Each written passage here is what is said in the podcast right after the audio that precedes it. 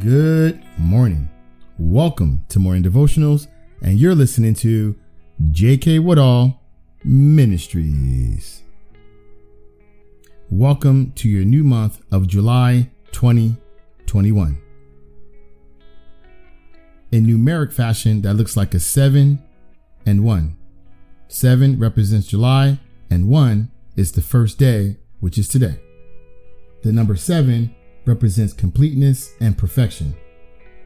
In the book of Hebrews, Paul referred to Jesus seven times using these titles heir of all things, captain of our salvation, apostle, author of salvation, forerunner, high priest, author, and finisher of our faith. The number one represents God.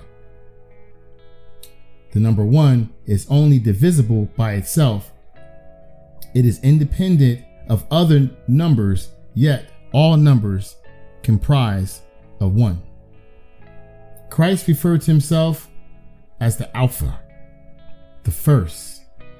So I want to welcome you this month of completeness. And in Hebrew, when you complete, the meaning of it, the state or condition of having all the necessary or appropriate parts is referred to as the El Shaddai, all sufficient one. We praise God that you are into your new month and we welcome you to your new month and walk in completeness. Amen. Let's get our Bibles this morning. Let's turn to the book of Psalms 148, and we're going to start at verse 13. And this morning, I'm reading out of the English Standard Version. Let them praise the name of the Lord, for his name alone is exalted, his majesty is above earth and heaven. He has raised up a horn for his people. Praise for all his saints, for the people of Israel who are near to him praise the Lord. Amen. He has raised up a horn for his people. That is very symbolic. What that means is like when the bull raises up his head and is symbolizing victory. So, for all his people, a horn has been raised up. Victory has been raised up over your life. Let's pray.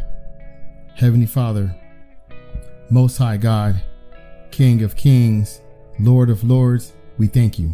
We bless your holy name and we praise you. Thank you for providing and giving victory to your children. Thank you for the victory that you declared over their lives.